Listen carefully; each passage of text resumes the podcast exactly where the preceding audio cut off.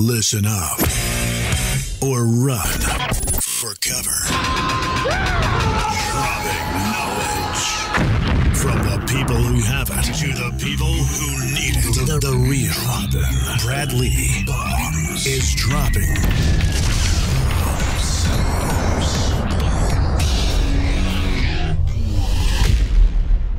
What it is, Brad Lea back again with another episode of Drop Bombs. Today in the studio, folks, I am piping in a freaking champ. You probably heard of him before. If you haven't, you're about to. His name's Alex Hormozi. Hormozi. He's the C E O of Gym Launch. Okay, he's got a, a meal company. He's probably got more companies than I even know about. But the, the, the reason I brought this cat on is one reason. The dude used to sleep on the floor, have no money whatsoever. And then he started freaking a few businesses, and now he's a multi, multi, multi, damn near. I, I I don't even know. It might end up, he might end up a billionaire. Smart son of a bitch, folks. You better pay attention to this one. We're not going to talk much about COVID, although I want to bring up COVID. Welcome, Alex Hormozi. What's up, buddy? What's up? Thank you so much for the uh, intro. Honored to be here. Actually, I'm pumped to be here more than anything. I've been looking forward to this podcast for since it's been on the calendar. Well, so have I, man, because I'll tell you, dude, when when when me and you first started talking, I'm thinking, God damn, dude, if this dude ran Lightspeed, I'd already be a billionaire. Because, dude, you do you do stats, you, you know, you, you you know what you're doing, you're quick, you're still cool. Like, usually you got to be some sort of techie nerd type to to to be like you. So you've got like the techie nerd that that I can't seem to be, and you got the cool. So you're like a unique mix of things. And then also you you know how to build culture. You know how to build brands. Like, where'd you learn all this shit? Um, everywhere. Uh, you know, Google. uh, I, I mean, I say that half jokingly, but I, I say that in a lot of seriousness. I think. So one of the, the major beliefs that we've that I've I've espoused in our whole community is is knowing what the path looks like in terms of leveling up as an entrepreneur. And at least how I saw it was, in the beginning, you're acquiring skills. The next level, you're acquiring character traits. And then after that, you're you're breaking and challenging beliefs. And I see that as a as as three steps that continue to repeat themselves over and over again at each level. Um, and so like in the beginning, you're learning how to market and sell, right? You're just trying to learn how to promote, learn how to get people to buy stuff, right? You're, you're, you don't even know what you're selling. You're just trying to get somebody to give you money, right?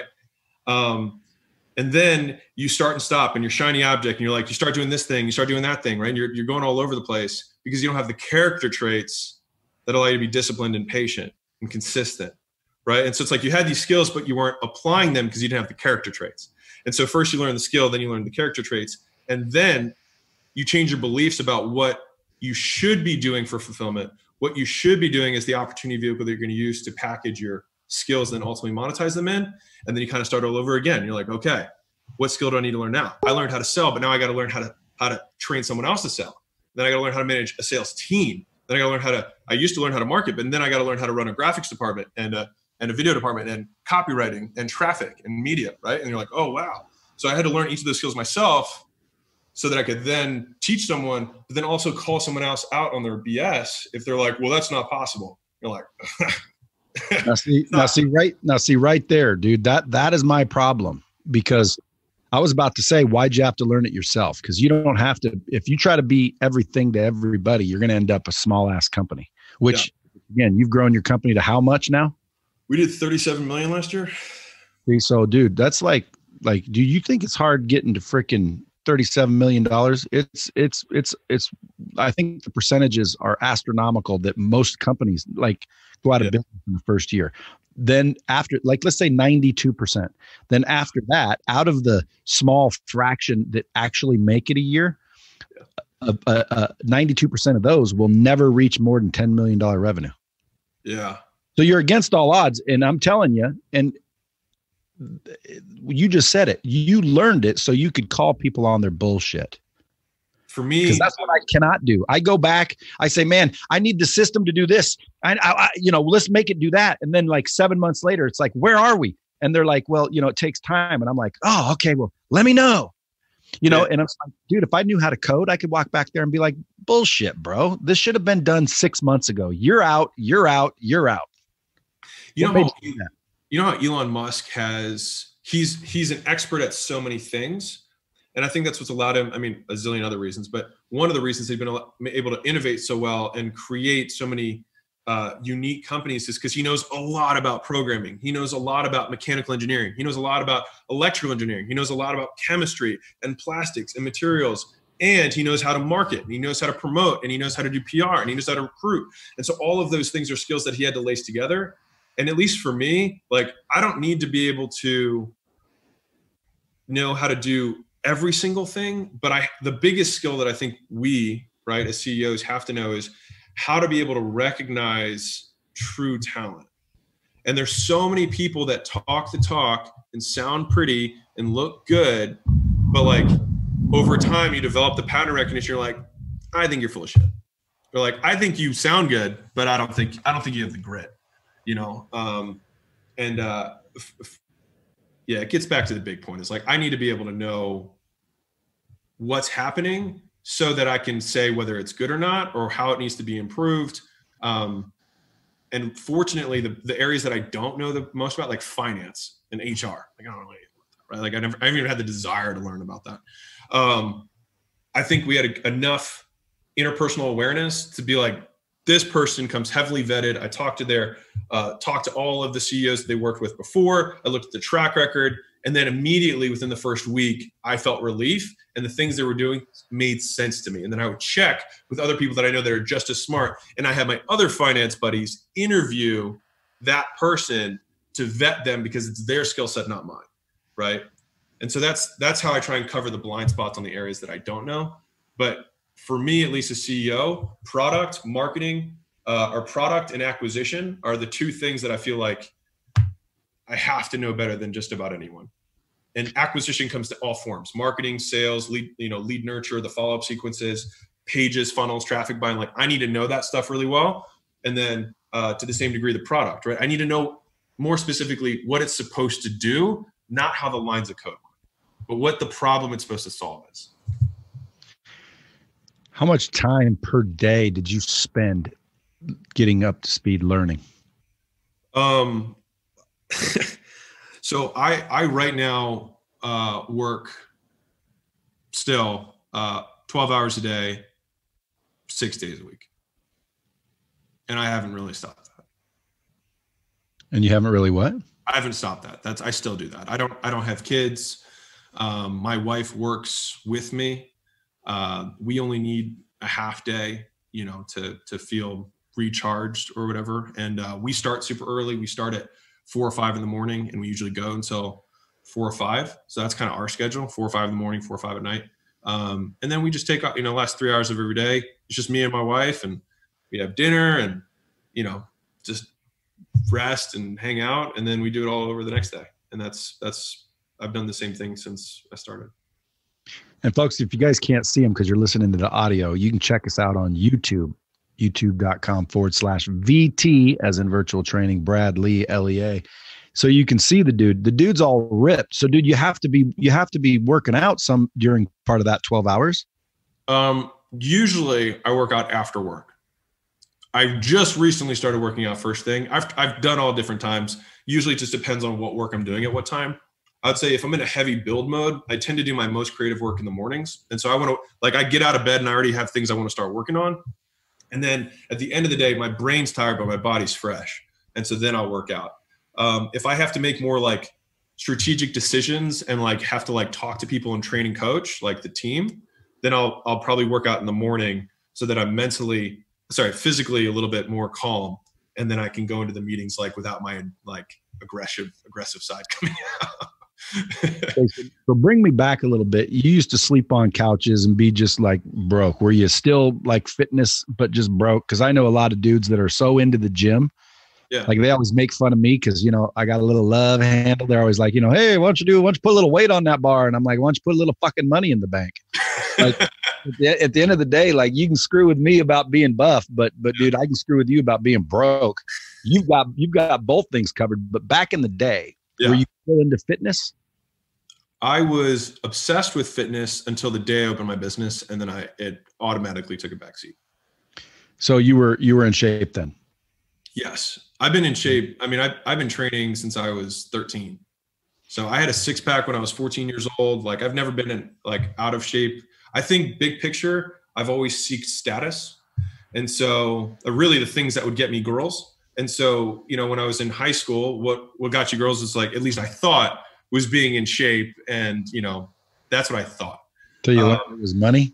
Right. And in college, it was uh, doing well and then getting a good job afterwards. So I did super well. And I did better in college than I did in high school because I didn't really care as much. Um, but and then I got a management consulting job. I finished in three years. I was president of the fraternity. I did all the things that you're supposed to do to get status in that community.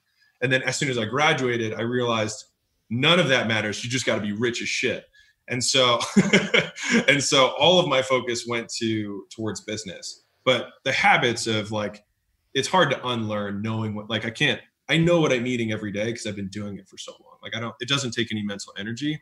And then like training, it takes so little energy to maintain what you spent years building that I can work out twice a week for thirty minutes and I can maintain like what I look like now. Mm.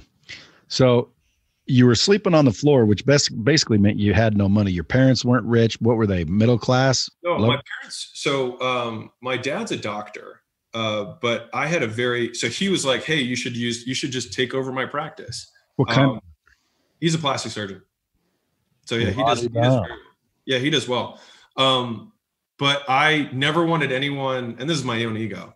Um, I never wanted anyone to say you were successful because of your dad. Now that being said, my dad loved me and he supported me and he put me in, you know, good school. So like, I can never really get around that. Right. He gave me good genetics, whatever you want to say. Right. Um, but insofar as like, I saved the money for me working as a management consultant for two years, I saved sixty grand. Um, when I was twenty-two, uh, I, I'd saved sixty grand by the time I turned twenty-three. And that's when I opened my, uh, my first facility. I spent all of the money I had and I saved ten thousand dollars, uh, left over, and the rent was five thousand a month. And so I had two months worth of rent on a five-year lease, and I had never sold anything in my life. In fact, I was offered a job at uh, Merrill Lynch uh, to to be a to be on the the sales side for wealth management, and um, I said, "I'm not a salesman. That's that's not who I am. I'm a I'm an academic." And so, and as soon as I opened my my doors, I was like, "Shit, I got to get people to give me money." And so that I learned real fast. Yeah. So, so when you were saving that sixty G's and you opened your business, yeah, you were basically sleeping on the floor of the business. Yeah. I slept at the gym for the first nine months. So like literally, like that's not one of those, I walked uphill both ways and carried a baked potato on the way so I could keep my hands warm. And when I got there, that was my lunch. Right. No, that, uh, I slept on the floor for the first nine months, but the caveat, even though you, even though you had sixty G's in the bank. No, I spent that to open the business. So I saved sixty, and then yeah. I spent that to build the gym. And, and where were you? Where were you sleeping when you saved sixty? Just in my apartment. Because a lot of times, dude, people can't save sixty thousand dollars. Like that's to me, like, dude, you saved sixty freaking G's. Like, how do you do that? When I, how old were you? Twenty-one through twenty-three. See, when I was twenty-one, number one, I'd be lucky if I was making sixty G's. Actually, I was, um, but I was blowing it. Yeah. Dude, I was blowing it, trying to trying to chase that tail, look cool, impress people. How did you? How, was it your upbringing that, or you were just smarter than me? No, my dad. Uh, my dad's first generation immigrant, and so he came here with a, a suitcase and nothing, and now he built his his whole life uh, off of just work ethic. And so, like that's, and we never spent money. You wouldn't know that I was raising money because we wouldn't use paper. We wouldn't use paper napkins at the dinner table because he's like, it's a waste of money. We didn't use paper towels because they were expensive. Like he's a plastic surgeon, but like he never stopped living that way. And so that that translated over. Like the car that I had, I bought for five thousand in cash, uh, so I had no payment on it. I had no nothing, um, and uh, I lived on eleven hundred dollars a month uh, while I was uh, a management consultant, and uh, that's a really good paying job. And so I, I lived all in on that. And uh, I lived in Baltimore, uh, but all of my work was in D C uh, and uh, or in uh, Omaha, Nebraska at Stratcom. So I used to work space, cyber, and intelligence.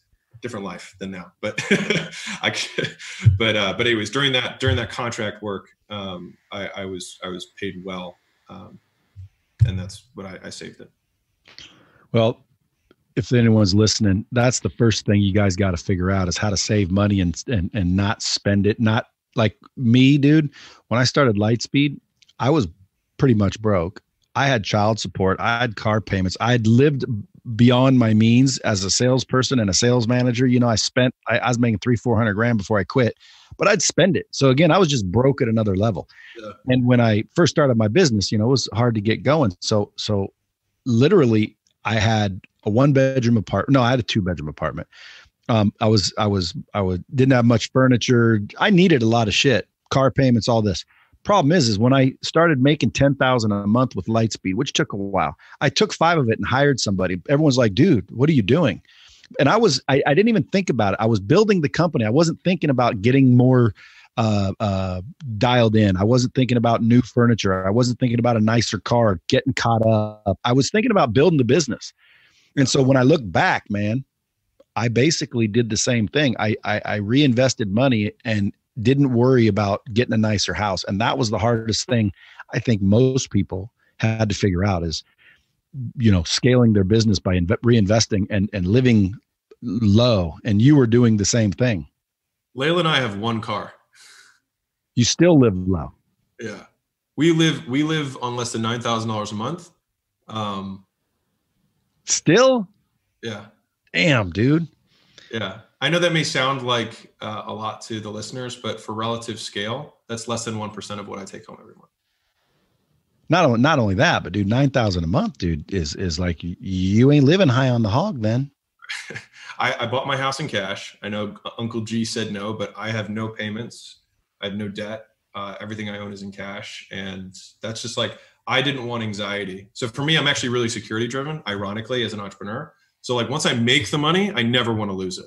And so like, I've just, I just, I've been broke and I did not enjoy it. And I don't want to be broke ever. And so that's how I well, pay attention to what that lesson is. So, so you, so you saved sixty G's, you opened up a gym, you, you basically invested all your money and were willing to sleep on the floor for nine months. Did you say? Yeah. Nine me, months. Why didn't you do a wrinkle to that? That will make that story a little better. Go ahead. I increased the revenue of the gym by five thousand dollars a month every single month for that period of time. And I still slept on the floor. So I was sleeping on the floor and I was taking home twenty-five thousand dollars a month. Be just because you like to be there? I think there's a little bit, I, I think there's a certain degree to, of like definitely internal fucked upness of like enjoying the grit and the struggle and being like, I'm going to tell this fucking story. Um, but I also really just like making money and seeing it go up in my bank account. So you're like, it's a, it's like a scoreboard. It's a game. Yeah. I got addicted. Like every time I think about, am I going to spend something? I would be like, ah, I really want to make sure I go up this month. And so I just, I'm like, ah, I'd rather go up. And that was, that's just like pretty much how it's always been. I mean, literally my wife right now, she's like, let's get a second car. And this has been like our discussion of the last probably two months. She's like, get a second car. I'm like, what do we need a second car for? You know? And then she, she was like, the G-Wagon's really nice. And I'm like, I know it's, it's nice. I'm like, why don't we just get another, let's just get a pickup for like twenty grand and then like not think about it. She's like, babe, when are you going to stop living like this? And I'm like, I don't know. I don't know. But then I see Warren Buffett, I see Charlie Munger, you know, living in sixty thousand dollars middle America households. And I'm like, I'm sure there's a balance point, but I think I lean, I mean, not them, but I lean more to that side than to the, the Lambo. And the car I have, I got for free. I'm on the other side. It's almost like if someone, if you did have kids and they went to you and said, Dad, can I borrow thirty dollars? You'd say twenty dollars. What do you need ten dollars for? Yeah. What can you work for free? Dude, it's, it's like, you're the type of dude that just likes that scoreboard. Yeah. Interesting. Interesting. Um, all right. So it started doing, it started, uh, making money. Yeah. And then, When did it, when did it click and say, shit, I need to open up a chain? Or like, how did Gym Launch Secrets get going? So, um, I'll, I'll, I'll give you a, a, a shorter story as I can. Um, basically I had, the plan was never to have one gym. So I went into this wanting to build America's next like huge fitness facility. And I wanted it to be based on transformations and results. And like, that's what I really wanted it to be about. And so, um, the, the thing that I was able to do well was, Uh, I was able to open up each facility at full capacity on the first day, except for the first one.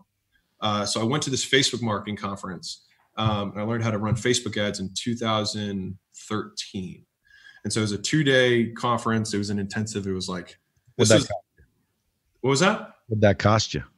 I was about, so it cost me three thousand dollars to go to this two day like intensive. And this was my first thing I ever bought in the information space. And the promise was if you made, you were, you were going to make ten thousand dollars by the end of the weekend, uh, or you got your money back. And I was like, okay, like, sure. And I didn't have like, I mean, the whole gym cost me fifty. I had sixty. So three was like three of the ten that was left. So like, it was a lot to me. Um, and like, you know, I'm cheap. So like, I was like, all right, like I got to figure this out. And after the weekend, I did not make ten thousand dollars, but I learned how to run Facebook ads and I got it. I was like, I see how this works. I can, I can figure this out. And so, um, I was able to run ads and that's how, what, what allowed me to start filling up the facility quickly. Um, and by month nine, uh, that's actually when I had fully outsourced the facility. So at that point I had all the trainers, the manager, it was running without me being there.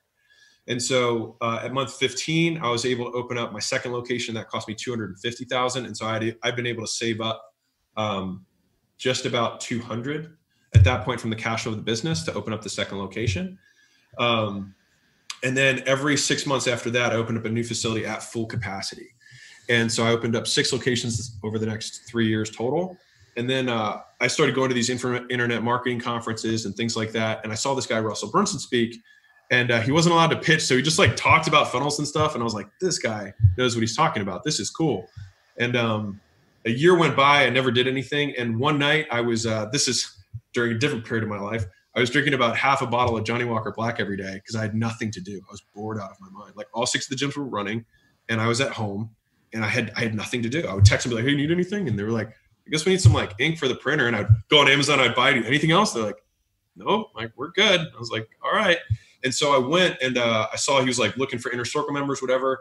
And then I signed up for his his coaching group uh, for twenty-five thousand dollars, which again was a ton for me at the time. For still as a gym owner, like I was I was asset rich, cash poor, because every time I had more money, I opened another facility, and that was like basically I just stack, stack, stack, another facility, stack, stack, stack, another facility. And that's how I did it. But uh, as soon as I showed up at the first thing uh, there. He said, and the biggest thank you that I have to Russell in my whole life uh, is that he broke a belief for me. And so that's why I think these these progressions of skills first, I learned how to market and sell, and I learned how to operate and run a business. And then and then there were character traits that allowed me to do it more consistently. And then I you know, met Russell and he's like, he said this, I'm not saying I you know, necessarily say anything bad, but he was like, you're too good to be a gym owner. Um, he's like, you're you have a level ten skill set and a level two opportunity. That's what he told me. And so it like hit me like a ton of bricks and I was like, shit. And so I was like, but this guy makes more money than me. And so I will listen. And so I sold my gyms. Um, I took his advice and then I started launching gyms. So I started going to uh, other facilities and filling them up to full capacity like I had done mine. So I would open, I would basically f- take a gym in six, in thirty days from zero to full, doing all the marketing and sales stuff. And I would keep all the upfront revenue. But I was flying out, and then eventually we, you know, I scaled up to a sales team of eight guys, and I was every month we'd launch eight gyms, flying out to different cities, launching these gyms, and I keep all the all the upfront, and then they would get the members, so they'd get two hundred free members. I'd get the first six weeks of cash, and then the rest was theirs, um, and that was kind of the trade-off. So there's no risk to them. I had all the risk, and that's why I got all the the upfront. Um, but then. Quickly, I was like, this is not a very logistically scalable model. So at that point, I was doing about three hundred fifty dollars a month um, when I started launching the gyms. And uh, I was like, you know what? There's there's a number of things that happened in that period of time that it, the model didn't work out. I didn't have any control of the fulfillment. So we could sell somebody, but the people who were coming to me were typically failing gym owners. So they didn't have good product. They weren't good. And so I would sell them and then they would do a horrible job on fulfillment. And then I was the one who's carrying the risk of the of the processing transaction. And so we get refunds and chargebacks and all sorts of stuff. And I was like, this just, it didn't feel right. It was close, but it was wrong. And so um, what ended up happening is I said, Layla, she was with me at the time. I said, why don't we just start selling online and forget the gyms? Like we'll just sell straight, we'll sell weight loss. We'll just sell straight to consumers. And we said, cool. And so within fourteen days, we went a thousand bucks a day. I was like, this is great. We'll take the eight sales guys. We'll bring them in. It's going to be awesome. We'll do eight thousand a day. This could work. And so I had eight more gyms that were supposed to launch the next month. They were supposed to. And so I called him up and I was like, hey, we're not, because I had to book these things out a couple months in advance. And so I called him up. I was like, hey, you know, we're not going to be doing this thing anymore. You know, we're going another direction. And uh, the guys were like, listen, man, like I need this. I like I've, I maxed out my credit cards. I'm up to my ears in debt. Like I need, like I need these clients, man. And um, I was like, like, I don't know what to tell you about. Like, I'm not doing it anymore. And then finally, I was like, you know what? I'll show you how to do it. I was like, but I'm not flying out there to save your ass if you can't sell. And they're like, no, no, that's fine. That's fine. That's fine. And so uh, they were like, well, how much? And I, and at the time I picked the highest number that I could think of for selling something, which was six thousand dollars. I was like, six grand. And I wanted him to say no. That's why I tried to pick a high number. I didn't want to do it. And uh, he was like, okay. And I was like, you would have thought I would have, if you had looked at my face when that happened, I was like, holy shit. Uh, and I was like, okay. And then I called up the second guy who was supposed to launch for that next month. I had eight. Same conversation. He was like, how much? And I was like, eight grand. And he was like, okay. And I was like, and I called the rest of the guys and I made sixty thousand dollars in that day. And I was like, holy shit. And so I looked at Layla and I was like, babe, we're not getting out of the gym industry. I was like, we were just doing it wrong. And so I think that's interesting because you can have the same skill set, but packaged in different opportunity vehicles can create massively different results. And so over the weekend, I built the whole training system and all that stuff. And then we launched it, and all eight of those guys made forty grand in their first month using, using all of our systems. And then that was March of seventeen. And since then, uh, you know, we, we sold now the program sixteen thousand, and we have a, have a, a yearly kind of uh, group that we continue to coach people and improve their businesses. Uh, that's thirty-five thousand a year. And uh, we now have three thousand one hundred gyms that purchased that sixteen thousand dollars program, um, you know, across fourteen countries, uh, over twenty-five hundred in the U S alone. And so uh, it's been a ride. And so that's, uh, that's, that was kind of the impetus of, of Gym Launch uh, skyrocketing. Uh, a year and a half later, I started a supplement company, Prestige Labs, because all the gyms, I sold supplements a ton at my gyms. And I never really had anything that worked well. I just, it just I, I needed to do it as a good profit stream. Um, but there was a, pro- a ton, ton of problems with how like the traditional model set up with like fronting the inventory and all that kind of stuff. And so we made a zero inventory model for the gyms with a P O S that worked integrated into their, into their back end to track to the trainer and everything. And so uh, we launched that first month. It did one point seven million. Uh, and then that's pretty much stayed as a constant. Uh, that's another like fifteen to twenty million dollars a year revenue stream for me. Um, that comes from the, from the supplement company. Uh, we started meals, uh, this last December, which Brad was referencing. We started that, um, again, into the distribution base. It's just solving the next problems. Um, and then, uh, and about a year and a half ago, we started building a software, uh, which has been, uh, pretty much the, the thing that I, I focus at least half my time on, is building that out, because it's not just for gyms, it's for any vertical. And so uh, that's that's now uh, it did it did five eighty last month, and it's six months of being around. So that's uh, pretty exciting for us. That it's it's it's it, it just kind of just recently hit its hockey stick, um, and it's just it's g- gaining a lot of traction because we spent so much time. Brad knows from other conversations how much time I've put into this thing. Um, it is it is a data machine, uh, and it is awesome. So I can talk more about throughput from click to close all the way through. Uh, but that's what it was built to do, is to optimize how many dollars Uh, a brick and mortar business gets uh, off their marketing, and it's uh, really good. So that's kind of the story. Scalability of that, huh? Was that? You must love the scalability of SaaS model software. It, it's it's it's crazy. It is incredibly so. To anybody who who just knows Brad as as as Brad Lea, the guy you saw as the influencer, the guy on Instagram or whatever, like, running a SaaS business is the hardest type of business. You have the sharpest minds. It's the most competitive world. They're well capitalized. They're venture backed. You're fighting against the smartest dudes in the game, right? Like, the level of people who compete at an M L M versus a brick and mortar versus online marketing versus, like, you continue to go up in skill set. And I think the tip top of that, look at the biggest businesses in the world. They're all software based businesses, biggest ones. They own the world. And so you have the smartest, brightest guys that you're competing against. And it's expensive. It takes time. You have to make really hard trade-offs and strategic decisions. Um, and uh, it's been amazingly, it's been lots of fun because of the challenges, because it's a, le- a different level of game. Um, but yeah, so I mean, I, I love the I love the software side, because you also have something that you can show, right? Like, this is what it, you can show someone this, whereas, you know, with uh, information or coaching, things like that, it's a it's a result that they're going to experience.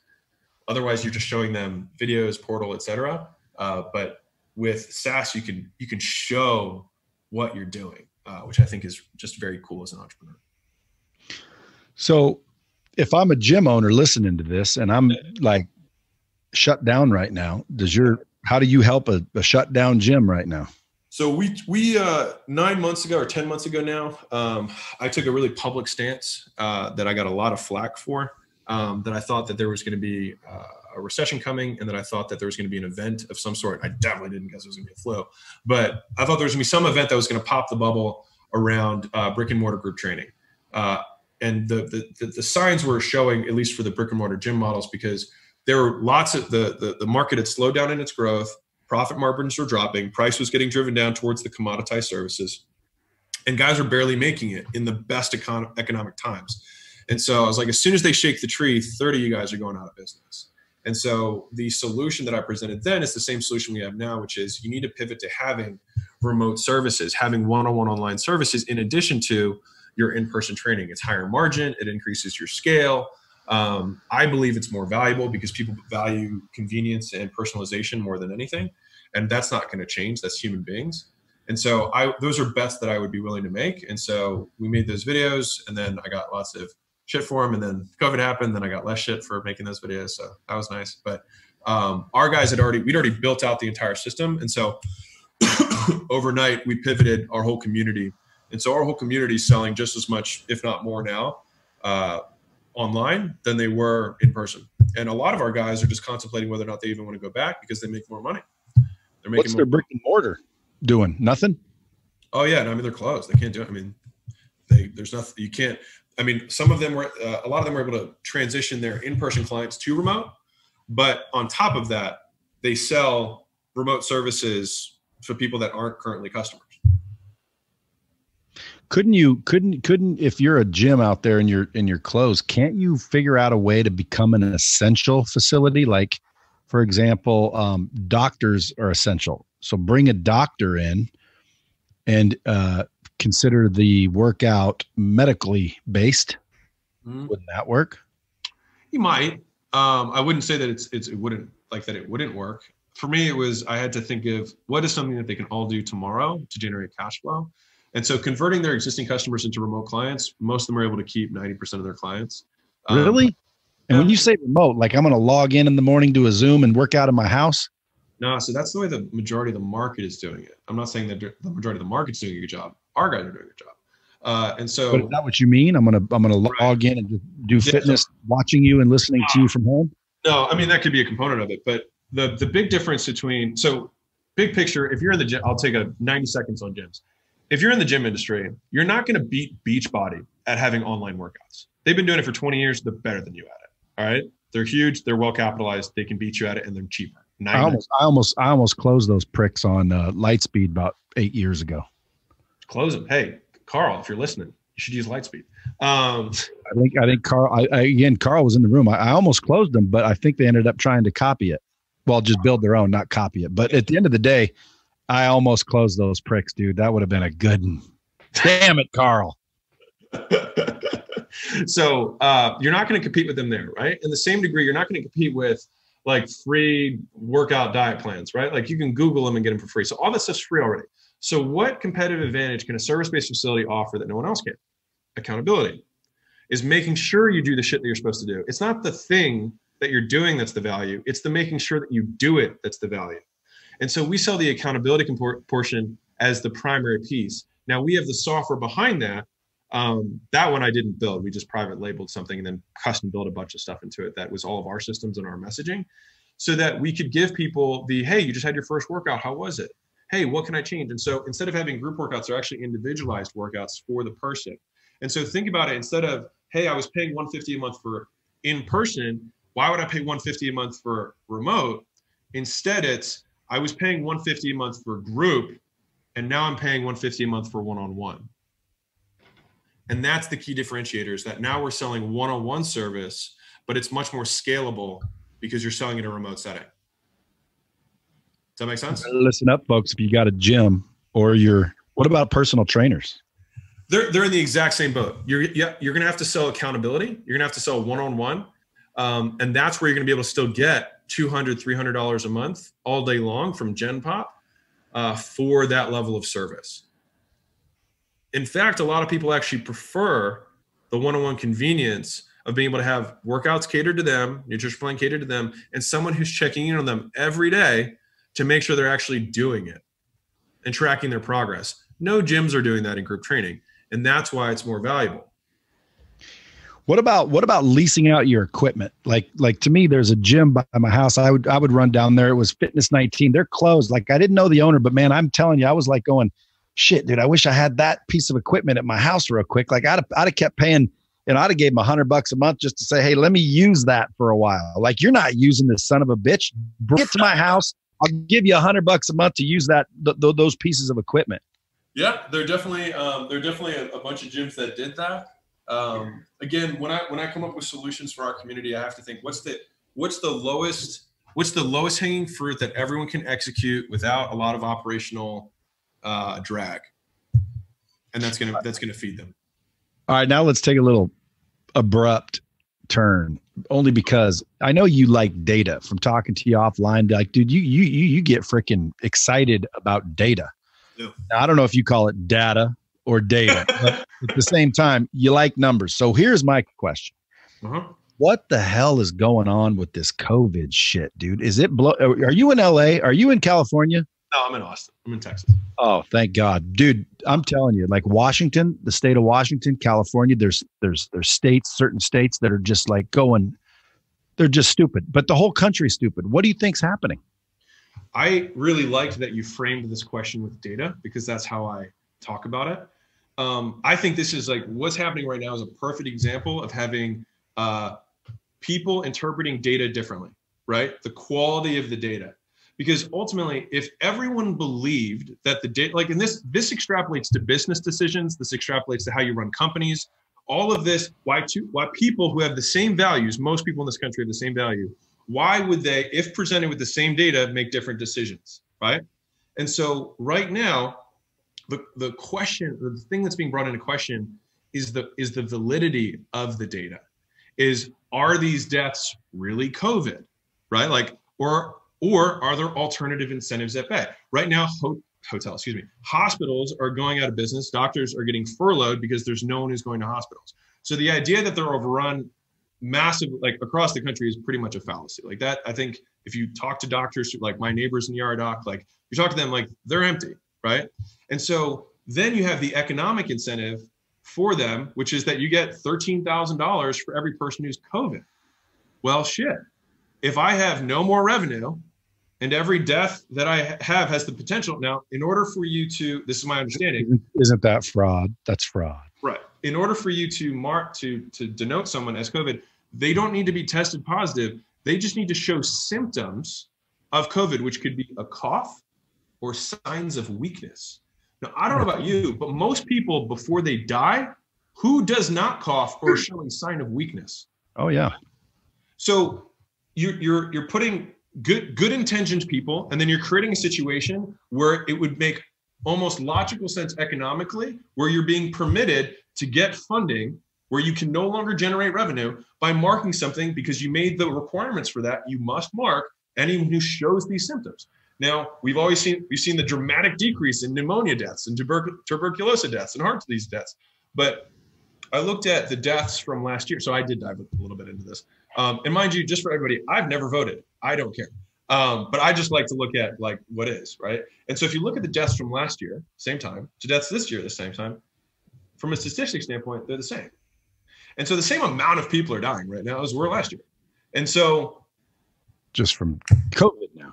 Right. Like, but I'm yeah, like forgetting how we're coloring it, the total deaths, because you'd think if there was a pandemic that was murdering people everywhere, right, that there would be an increase in deaths. That would be natural, right? An increase of people would be dying if there's something that's worth shutting the whole country down. But we're not seeing the same total number of people are dying. Now, whether we're allocating it to COVID or not is less my, I'm not, I'm not there. I'm not the one checking the boxes, right?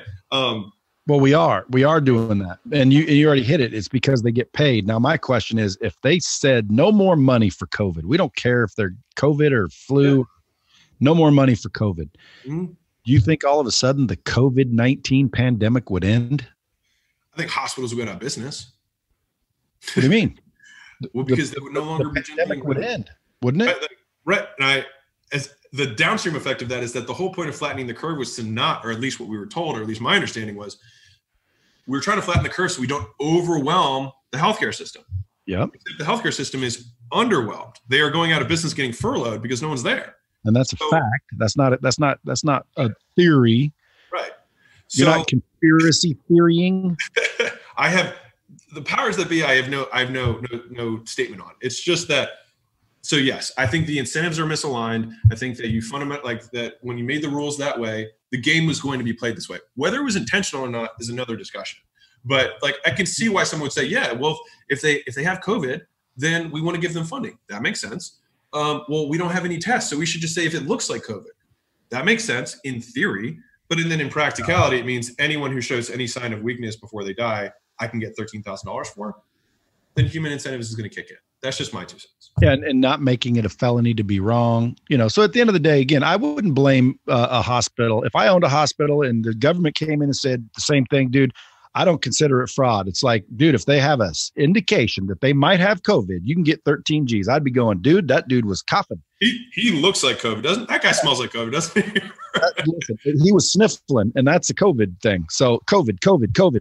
Well, now these numbers start piling up, and all of a sudden it's like, see, I'm just wondering though, is it is it all coincidental and accidental, or is there some seriously sinister motherfucker somewhere doing this on purpose? Like, in other words, it was all a master plan. They knew offering money for COVID patients would cause all these people, because those doctors in L A were talking, which they get deleted all the time, saying, hey, why are we being pressured to put COVID? They said they're being pressured to put yeah. COVID. Why?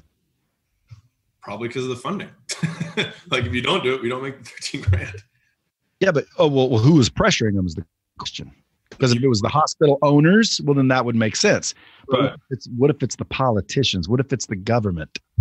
That I I don't know. I don't have the the. I, I think that most people a lot of times, and take this with a grain of salt, but I think most conspiracy theories typically aren't right, and that's just people attribute. They just they they worst case scenario it.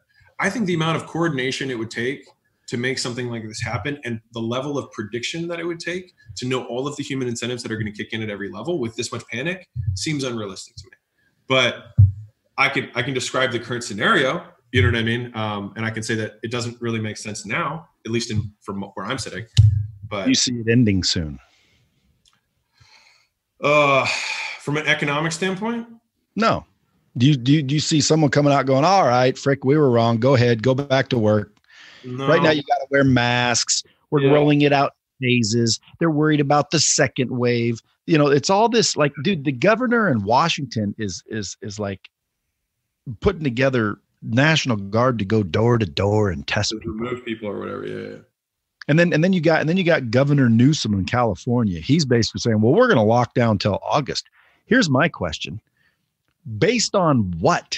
Like when when laws get made, man, there has to be a bill introduced. Then it has to get past, I think, the Senate or the House. Then it goes to the Senate. Then it goes to the president before it's a law.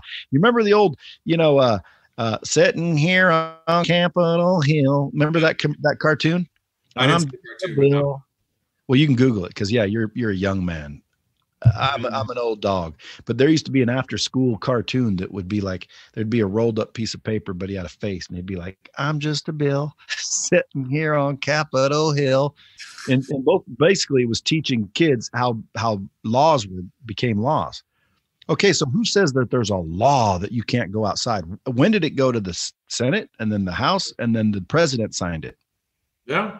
I mean, I'm- We're we're in agreement. I think it's it's ridiculous. I try I try not to think about it because I end up just getting angry, and then it doesn't it doesn't help my it doesn't help my state, doesn't help me out my, my business. So I try not to engage in it too much because it's very frustrating. Because most entrepreneurs, most people who are listening to this are entrepreneurs or aspiring to be.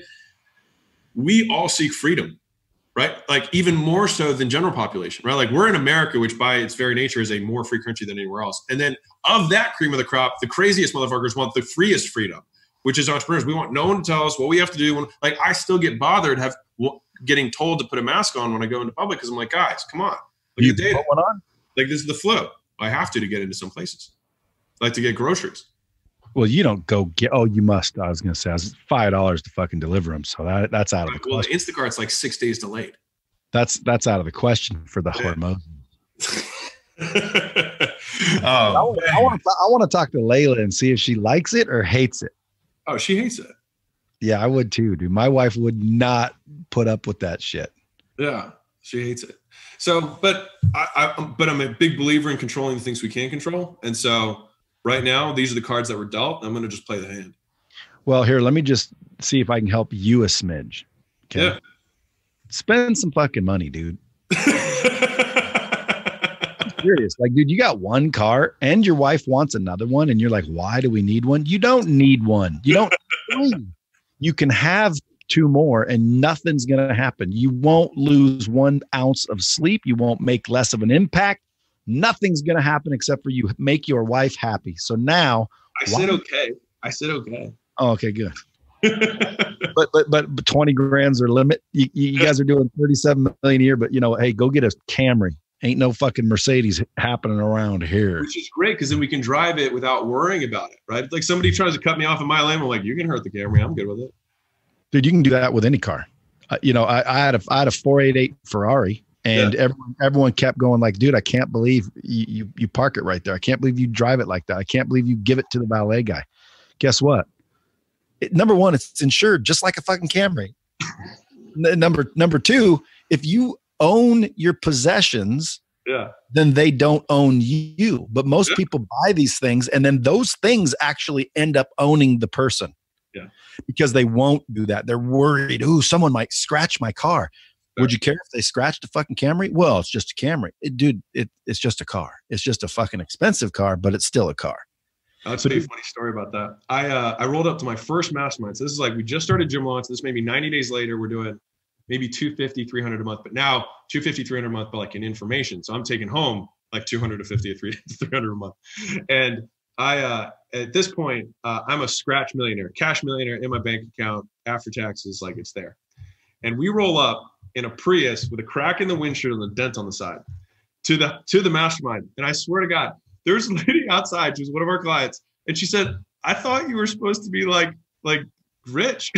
She literally said this to me. And I was like, I am. You should see my bank account. and, but but at that point, Layla was like, we should get another car. It looks bad. I was like, okay. so, well, if I have any influence on you, which I'm sure I don't, spend some money, dude. What if you got hit by a car or something? What if you get COVID? What if I get COVID? You know? I probably, yeah, I mean, already, I've already had it. I'm sure I've had it. It's fine. Yeah, but you said you don't have any kids. So yeah. what do you do with your money? Well, Layla can then spend it on whatever she wants. What if you die together? If we die together, then my dad can spend it on whatever he wants. Why don't you? My dad, my dad can spend it on anything. Is he tight? Is he tight too? Yeah, he's the one. He was the one with the paper napkins. He's the one with the, the paper towels. Yeah. Oh, whatever. So let's go back to the yeah. to the drama and the conspiracy just for a minute. So step one, the whole plan was to flatten the curve. Man, we can't overwhelm our, our hospitals because if we do, man, we're all going to die because we won't have enough beds. Okay, so that's already been accomplished. We flattened the curve. Yeah. Why are they not letting us get back out there? I think it transitioned to politics at that point. So that's my that's just just what I I would observe is like, what's the money? Where's the motive? So, but who do you think's at fault, Democrats or Republicans? Well, I think that the Democrats would have the most to gain from tanking the economy um, because the only way that Trump would get unelected is if they can attack that. I mean, that makes sense to me. So I, on some level, it's like, well, maybe if we hold out, if we can tank the country till then. There's also some state uh, state incentives, right? Like California is so, so bankrupt as a, as a state, right? That maybe if they further tank their economy, they can blame it on COVID and then they can get a bailout from the federal government, federal government, and then balance their budget. That's yeah. exactly what's happening.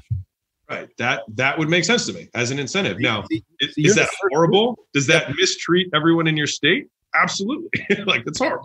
You're the you're the first one that I've talked to that actually, you know, identifies with that. I've said that three times that these states that are that are seemingly being more restricted than the rest all seem to be the states that were financially not doing as well as the rest. And when you think they'll give thirteen thousand for a dead body, I mean, or, or a COVID patient, thirty-nine thousand if you put them on a ventilator. Yeah. How much are they paying if you fucking tank your whole state's economy? Like they'll, they'll just bail you out. Right. They'll just print money. I mean, it's not it's not backed by anything, so the Fed can just, I mean, they can write a check to whoever if they want to. Well, that's poor leadership. Poor leadership. That's I would, another. I, I don't agree like. with you. I think that's horrible. Uh, but we're kind of witnessing it, so. again, I try not to, it's what can I control? I can control how much we can market, how much we can sell, and if we can solve the problems. Like that's, that's what we can do for now. If I was in California, I feel really bad because, you know, most small businesses can't, can't sustain for six months, you know, because they're, they're closed through August, right? Through August, average small business owner has twenty-one days of cash on hand. Wouldn't days. You move if you lived there? I would. I mean, I already did move away. I used to live in SoCal, so uh, I, I totally would move. I did. For taxes? Yeah. Yeah. Anybody would see, that's my point. Like anybody that's smart, like even semi-smart, would not live there just because of stupid ass taxes. Now you introduce the this strict COVID bullshit, dude, I'd be so fast out of SoCal, it'd be over with. Like I'd already be moving, money or no money. I'd be out. I'd be out. Yeah. What what's scaring me is that that that I don't see any, you know, leadership, if that's what you want to call it, stopping it. Like I think if I were Trump, I'd tell Newsom, hey Newsom, okay, n- stop. Anyone, anyone that did this, I'd be like, dude, Nash, we're taking over. Feds are taking over. This is leadership. All fifty states are going to listen to me right now. Boom. Do you have no more independence right now? We're fifty and we're going to act as one. Here's the leadership. I'd get rid of Fauci because he's a freaking scare tactic son of a bitch that has ties to Gates and all that. And then I just freaking tell people, listen, there's a virus. It can kill old people with comorbidities. The data is this. Now make up your own mind. Because this is a free country. If you want to open your restaurant and somebody wants to come in and eat at that restaurant, then frickin' you both are adults. Have at it. Okay. Yeah. If you're scared, stay home. The last thing I'm going to talk about. Sex, if you want to have unprotected sex and you're in a H I V hot zone, you should know it's an H I V hot zone. Probably don't do that in sub-Saharan Africa. You know? Yeah. And why aren't they shutting down the world for that? Yeah. so, so my question, uh, last question when it comes to this COVID shit, cause I want to get back to the, to the marketing. I want to pick the brain real quick on marketing. We're, we're almost out of time, but I want to pick it a little farther, but what about masks? Uh, yeah. I mean, I think I don't, I don't know anyone who's who, like, I'm, I'm fairly sure from the, what I have heard, a, the masks that are being required, I'm not saying masks don't work in general, but the masks that are being required are not the ones that work. And so, and if I pull my shirt up or I put a bandana on my face, right, to go to the supermarket, like what am I, what am I, and then some people wearing gloves, some people not wearing gloves. Most people don't even know how to put a mask on right. They put it on their head, they put it on their forehead, they touch their face again. It does, like it doesn't, it doesn't do the preventive measure. What I would argue for masks is that it makes people aware of germs while they're wearing it. Not, it doesn't actually have any functional thing, but psychologically people are wearing it and they're going to be more cognizant of germs in general. That would what be about, the only. What about hypoxia? What about breathing in your own carbon monoxide? I don't know how, but I mean, I think there's a lot of workers every day that, that breathe through masks, painters, nurses, surgeons who are in, in, uh, sur- you know, in surgery all day. Uh, I think they, they do. Okay. That's where I would look if I was to pull data. You say, oh, okay. See, now this is why I asked you, because, dude, I, I knew I'd get intelligent, common sense, logical, data-driven answers. Serious. Like, dude, I, you, I can ask some people, they get all emotional and shit. Like, fuck them. They're trying to control us all. You know, and I'm one of them a little bit. Like, I'm getting pissed with this mask shit, okay?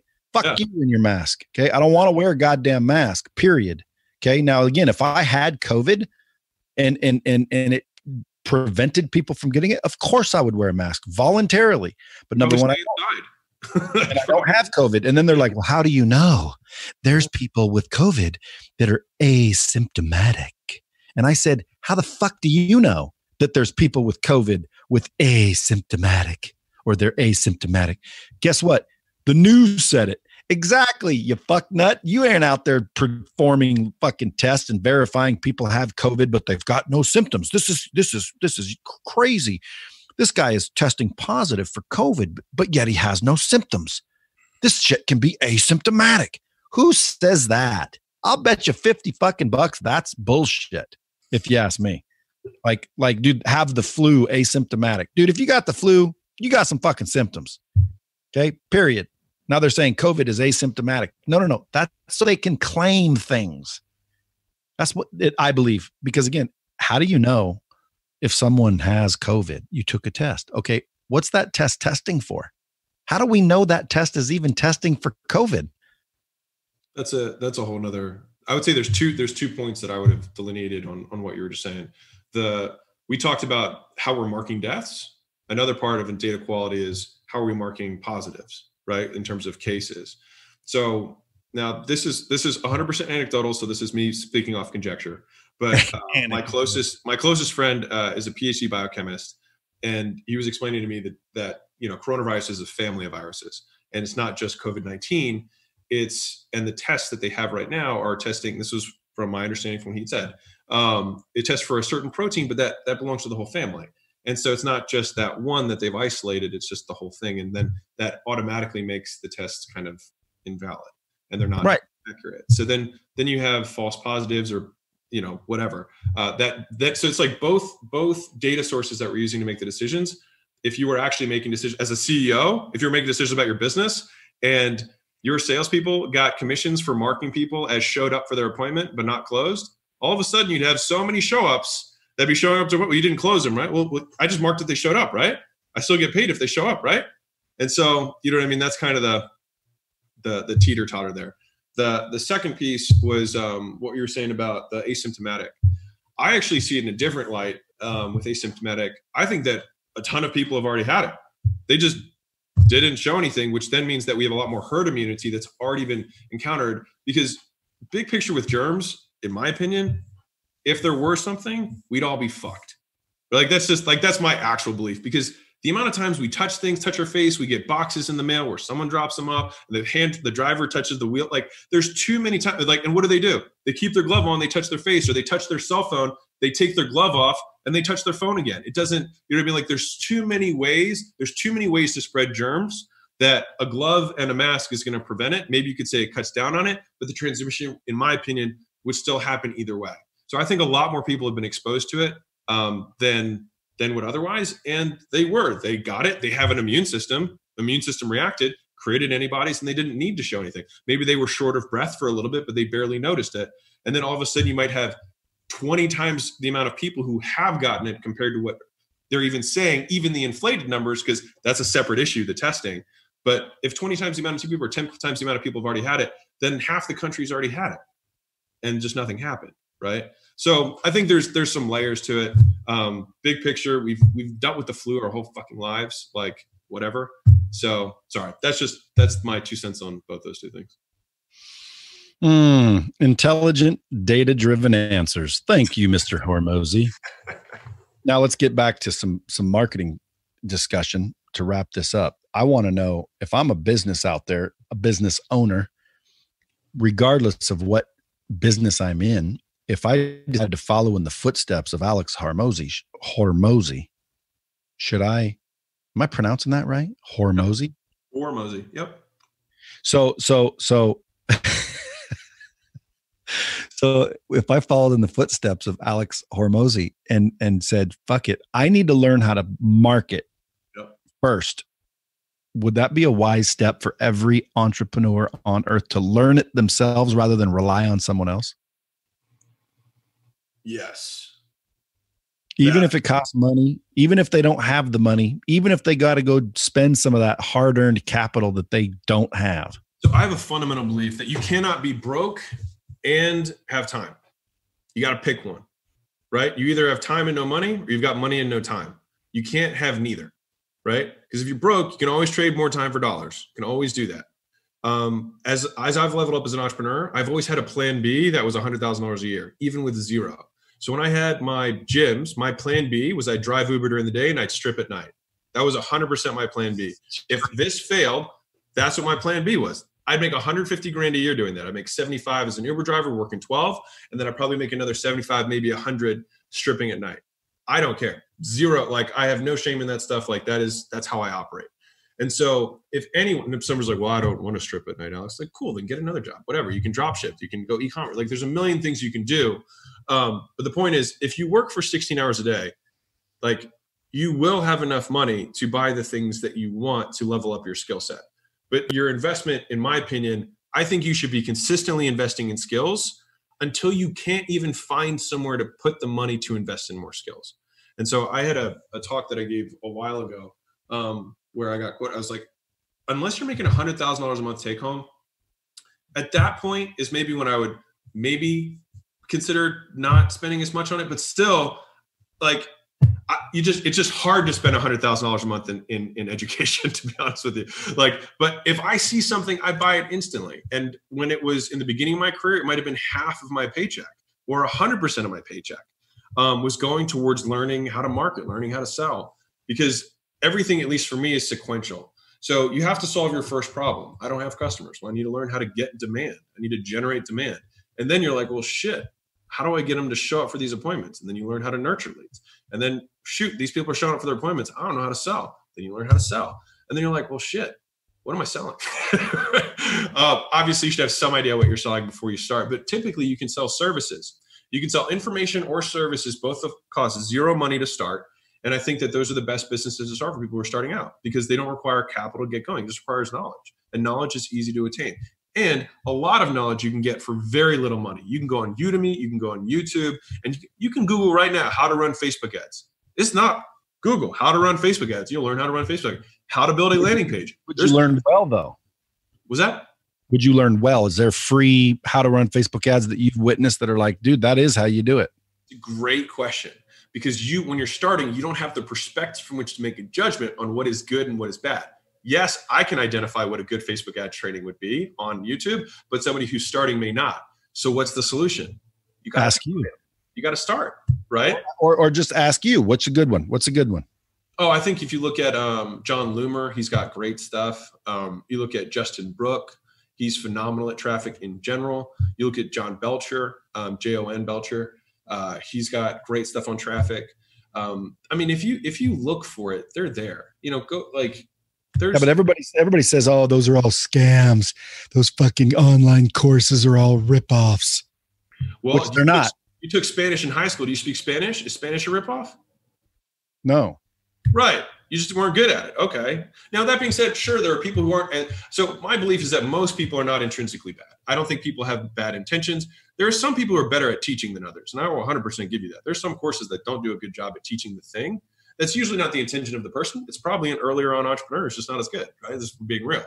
Um, and so I think that the best way to do this, if I'm looking at where am I going to, if I'm starting out, where am I going to invest my, my money? I'm going to look at the most proven business, the one that has the most reviews, the most five stars, whatever. I'm going to look at that business and I'm going to say, okay, this many people got results of this.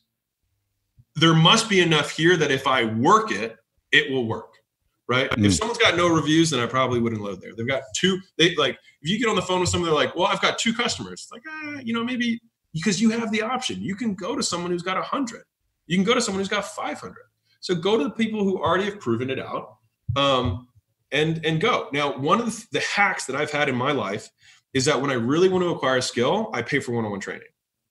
So I got, this is earlier on, this is when I had my gyms. I learned enough about Facebook ads to I learned enough to be dangerous, but not enough to be like an expert. I just, you know, I learned enough to get the job done, but I knew that I needed to level up my skill set. So I went, I talked, I walked around or asked people, I said, who are the best guys?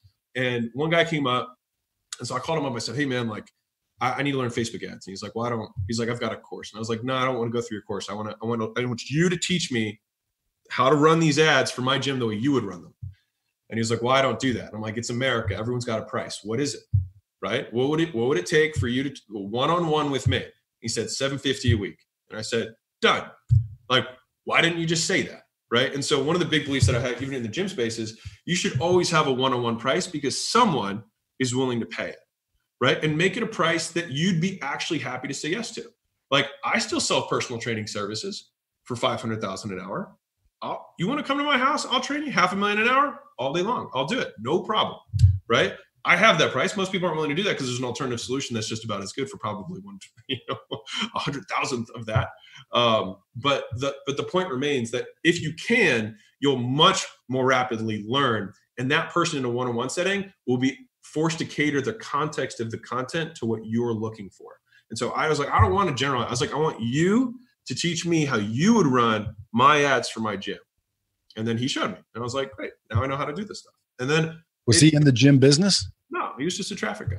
And so it only took. What if, I, what if I called him and I said, I want you to teach me, well, not me, my guy. Yeah. I want you to teach my guy how to run Lightspeed ads. Yeah, I do that all the time for my team. So for my traffic guy, I have two guys that I pay one-on-one uh, consulting fees for to, to teach him. And I, he already knows any course that you want, I will buy it for you. Here's the contingencies. You have to go through it. You have to take notes, and you have to tell me exactly how we're going to use it. And then you have to show me once you did. Otherwise, I won't buy you another one. And he's been doing that every time. And that's why I've got one of the best traffic guys on the planet. No one even knows who he is. It's okay. Because he's mm. done. Mm. But that's because we I invested in him. Because what better use? Same thing with the sales guys. You want a sales training? You want it? I'll give it to you. But you got to go through it. You got to show me how you're going to change the scripting up. And you got to show me how you've been implementing it.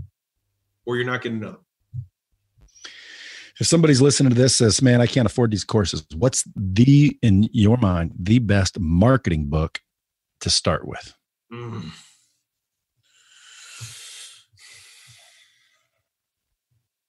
I actually think that Dotcom Secrets, Russell's book, is a really good starting place. It's not going to teach you how to run ads, but because like, okay. So for people who are starting out, the, the fundamental problem with everyone who's starting out is that they're thinking that there's one question they can ask that's going to make them money. And that's not the truth, because there's not one skill that will make you money. Like, learning how to market, like we're saying, like Brad and I are saying, is not one skill. It's learning how to write headlines. It's learning how to write copy. It's learning how to make creative, learning how to make videos. It's learning how to make landing pages that convert, learning how to build an opt-in page, learning how to build a, a text and follow-up sequence. Like, those are all fit, learning how to link all those together, learn how to, to place the ad on a traffic platform, learning the different nuances between Facebook and Instagram and YouTube and Twitter and whatever, TikTok, who cares, right? So there's there's a lot of mini skills that encompass marketing. And that's why guys who are starting out are like, man, I, I bought this course on copywriting. I didn't make any more money. It was like, well, yeah, you don't know how to place an ad. You don't know how to build a landing page. You don't know how to make an offer. You don't know how to stack value. You don't know how, you don't have that yet, right? You have to have all those things. And unfortunately, people who are starting out mistake making zero dollars is a lack of progress. But the reality is that you have a lot of steps that are underground that you have to step up below ground zero. The moment you make your first dollar that goes over the bridge from you marketing and selling, the second dollar comes right afterwards. It's not as hard to go from dollar zero to dollar one as it from dollar one to dollar two. Like, it's just getting the first dollar across the bridge that's the hard part. And building the bridge has a lot of breaks. Dude, smart, smart man. Alex Hormozi, folks, if you guys want to follow him, at Hormozi, H O R M O Z I on Instagram. Alex dot Hormozi on Facebook. Twitter, you're at Gym Launch. And if I were you guys, I'd go, especially if you're in the gym business. But listen, you can learn a lot, even if it's not a gym business you're in. I'd go get his book. You buy that at alex's book dot com. alex's podcast dot com. You'd be hearing all kinds of shit like this on a regular basis. And the meals, dude, Prestige Meals or Prestige Labs started this done for you meals dot com or alex's meals dot com. Dude, if you go there and you, um, you know, order meals, basically in my mind, every gym on earth should have fucking meals. Why? Well, because that's, don't they say like eighty percent of it is how you eat? So, so why are you going to the gym every day, six days a week, then going home trying to figure out how to eat healthy when for a chump change amount of money, you buy the meals too? So that's, that's the last thing I want to talk about, dude. Those meals, what, what, like, I don't know how you seal them, but when they show up and they're all freaking easy as shit, it tells you exactly the freaking micros and the macros, and you pop it in a microwave for two minutes and thirty seconds, four minutes if it's frozen, and you got some freaking good ass nutritious meals. Yeah. Instant. Why wouldn't everybody on earth do that? So most people don't think rationally. Uh, if you make more than forty thousand dollars a year, it makes no economic sense for you to take the time to grocery shop, bring it in, put the put the things in the in the cabinet, uh, prepare your food, decide what you're going to eat, chop it up, bake it, grill it, eat the food, then clean it. Like, all of that, uh, average U S American woman uh, spends ten hours a week just preparing and cleaning food. They spend three hours a week on average going to and from the grocery store and shopping for groceries. It's two point seven, but um, spends. So you're, talk, you're talking twelve hours a week, And that doesn't even include eating the food, right? twelve hours a week. So you're talking forty hours a month, right? That you're spending. You're spending an entire work week every month. I don't know what you make per hour, but if, if you're like, man, I don't have time, like, well, there's forty-eight hours for you, my gift to you, that that you can save, that you can have all that time back to learn all the skills that you say you don't have. And then you have to look at is the opportunity cost of the time, right? Like, shoot, well, Uber, well, Uber is actually picking back up, but there's a million things you can do in fifty hours a week to afford all of the, the courses and things that you want. And you should start with books. Books are phenomenal. They're, they cost nothing, right? Like, books are cheap. You can buy books. The only stuff that's a little bit more difficult is, like, I would say the only thing that has to really be consistently relevant is traffic. That, that stuff changes constantly. The interface changes, but like everything else, how to sell is evergreen. Once you learn how to sell, never changes. Learning how to market, the theory behind it, making an offer, headlines, writing copy, that does not change, right? So once you learn all those skills, there's only one thing that you need that's relevant. And again, you can look on YouTube and you should be able to see if this guy's got five hundred thousand, you know, subscribers on YouTube and he's a traffic guy, he's probably pretty good, right? If the guy has like nine hundred, it's about traffic, right? If you knew how to get traffic, you'd probably be pretty good at it. It's like the marketers who, uh, like I've got, I've got would-be gurus who tried, who are trying to attack us. Um, and, uh, I'm like, why do you think we're a hundred times bigger than these guys? I'm like, well, maybe they're not as good at marketing as we are, but aren't they supposed to be selling you marketing? Right. So like, it's kind of a losing proposition. Like, the only way that you can beat us is to be bigger than us, but you're not. So sorry, that sounded arrogant, but that wasn't the point. Anyways, for everyone who's listening, you can learn all this stuff on a dime if you just do it. Alex, you the man. I appreciate you spending time. We went over my allotted time. I appreciate that.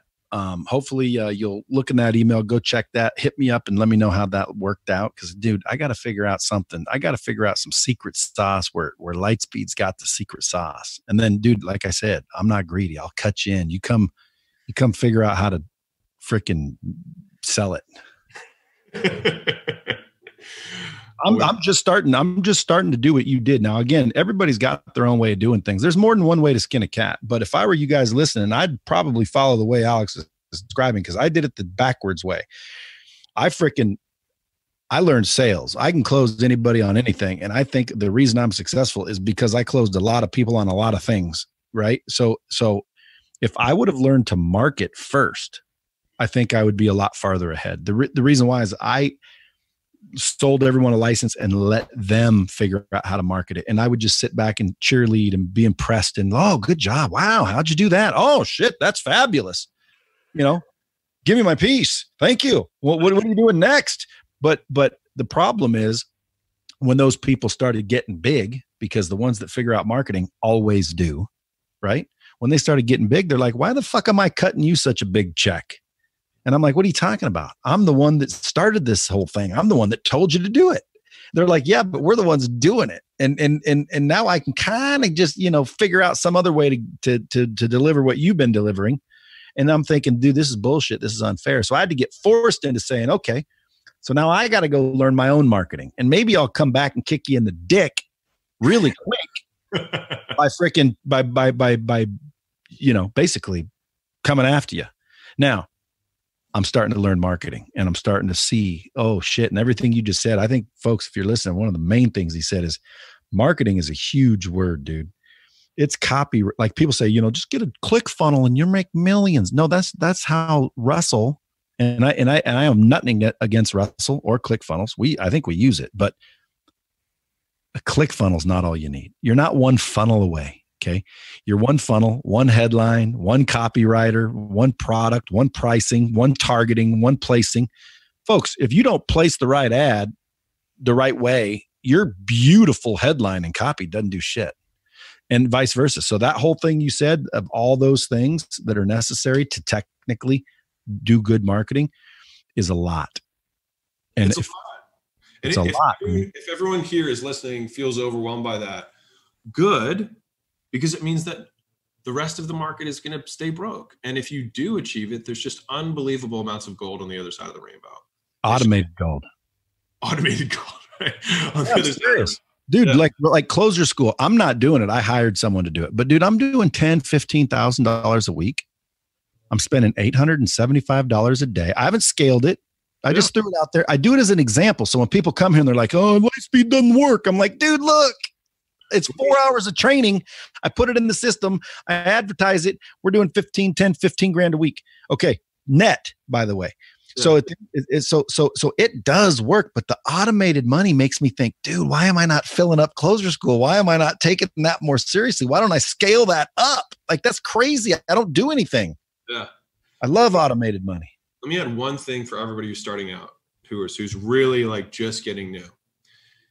Sales and demand gen, those two skills alone will feed you for the rest of your life. Like you can, you can, you'll never go, you'll never go hungry. And the, the, in my opinion, the way that you can make your, get much better at marketing much faster, or at least make money online much faster, is connecting a phone to a funnel. All right. It's much more difficult, takes much more split testing, way more savvy and skill to get someone to take their credit card out and buy something from you than it does to get them to give your name, phone number, and email address. All right. And so, I mean, and right now there's products on Facebook that you can just do a lead ad, which you, they don't, you don't have to build a page. You just run the ad and they double click on their thumb, and then you automatically get the name of the lead. And what do you do? You call them up and you say, hey, so-and-so, you're from the internet. What's up? What made you click on the ad? Right. And then Brad's probably giving you every content under the sun for how to close someone. So like, it's, you're not that far away. It, I would, I would try and simplify this whole thing is like, if you can just get someone to give you their name, phone number, and email address and say, I would like more information on this problem, you can sell them. Right. And then you just have to learn a very simple script. Sales over the phone is, is, is a skill that you can learn in weeks. It's not a, like it's, it takes years to perfect it, but you can get, you can get proficient in a matter of weeks with reps. So I just, just to not to, to reverse what I said about disincentivizing you, it's, there's a very little amount that you just have to do to get that first dollar. Just get them on the phone and then close them. I still, to this day, don't sell anything through, through a funnel. Um, we, I guess I, I'm a sales guy first, and I learned how to market because I went to that conference, and I've kind of continued to level up. I still think I'm better at sales than I am at marketing. Um, but I just always want to meet someone as, as soon in the funnel as I can.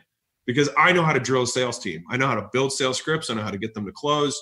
Um, and usually you can get ten times, twenty times as much money uh, attaching a phone to a funnel than you can trying to get someone to buy something through a funnel.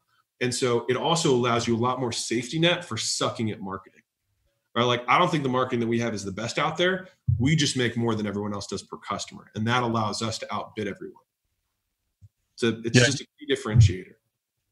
Yeah, and, and your price has to kind of stay low if you want it, if you expect it to be without touching and talking. Yeah, you can instantly four or five extra prices over the phone if you have someone selling it instantly, no matter what the product is. Folks, you heard it. Alex, I appreciate it. Next time you're in town, make sure you come by. I want to do a live. I know the sound on these are not as good, but man, I knew I had one opportunity to get Alex on the horn. So I said, fuck it, we're doing a Zoom. Well, I'm super. This was a, a lot of fun. Thanks for having me. I appreciate it. And hopefully uh, the audience got something from it. Oh, I guarantee you they did, dude. Listen, share this out with all your friends and family. Follow Alex, and uh, always keep it real.